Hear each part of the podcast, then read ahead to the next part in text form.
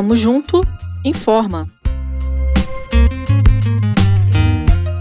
Bom dia, pessoal. Este é o segundo programa Tamo Junto Informa, uma iniciativa do Cefet MG e parceiros para mantê-los informados sobre a situação da pandemia causada pelo novo coronavírus. Compartilhe esse programa com seus amigos e familiares para que possamos juntos reduzir os impactos dessa doença em nosso país. Informação também é saúde. Recentemente foi autorizada a reabertura do comércio e atividades não essenciais em Belo Horizonte. Na atual fase de reabertura, os belo-horizontinos podem voltar a frequentar shoppings, academias, bares, restaurantes e parques. Porém, BH segue em estado de alerta. Entre os dias 16 e 21 de setembro foram confirmados mais 750 casos de coronavírus em nossa cidade, e esse número é ainda maior devido aos casos não notificados.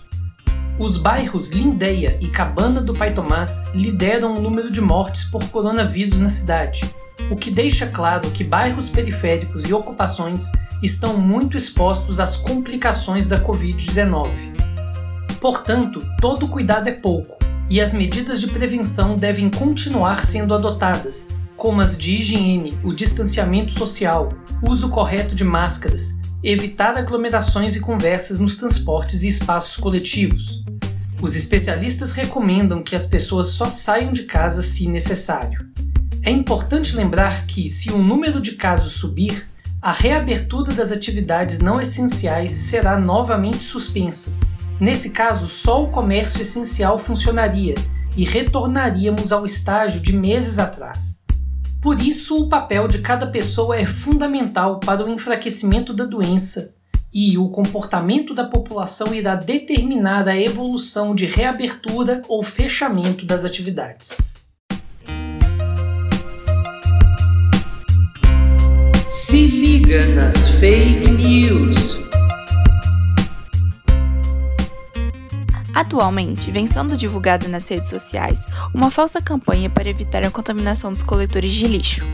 A notícia falsa dá orientação para colocar uma fita vermelha no lixo de pessoas contaminadas pela Covid-19.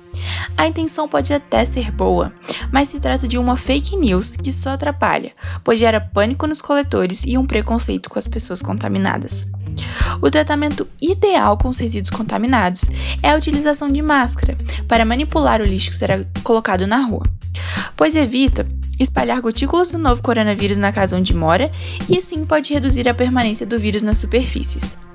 Outras medidas que devem ser tomadas são armazenar os resíduos em dois sacos de lixo e utilizar desinfetante para limpar os sacos por fora, antes de colocá-los na rua para coleta comum pois destiná-los para coleta seletiva pode contaminar materiais que serão transformados e reutilizados. Com tanta notícia falsa circulando, é preciso verificar de onde elas vêm. Quando se trata de informações sobre a Covid-19, tente confirmá-las em sites oficiais, como da Fiocruz, do Ministério da Saúde e da Prefeitura de Belo Horizonte. É muito importante só compartilhar a boa notícia.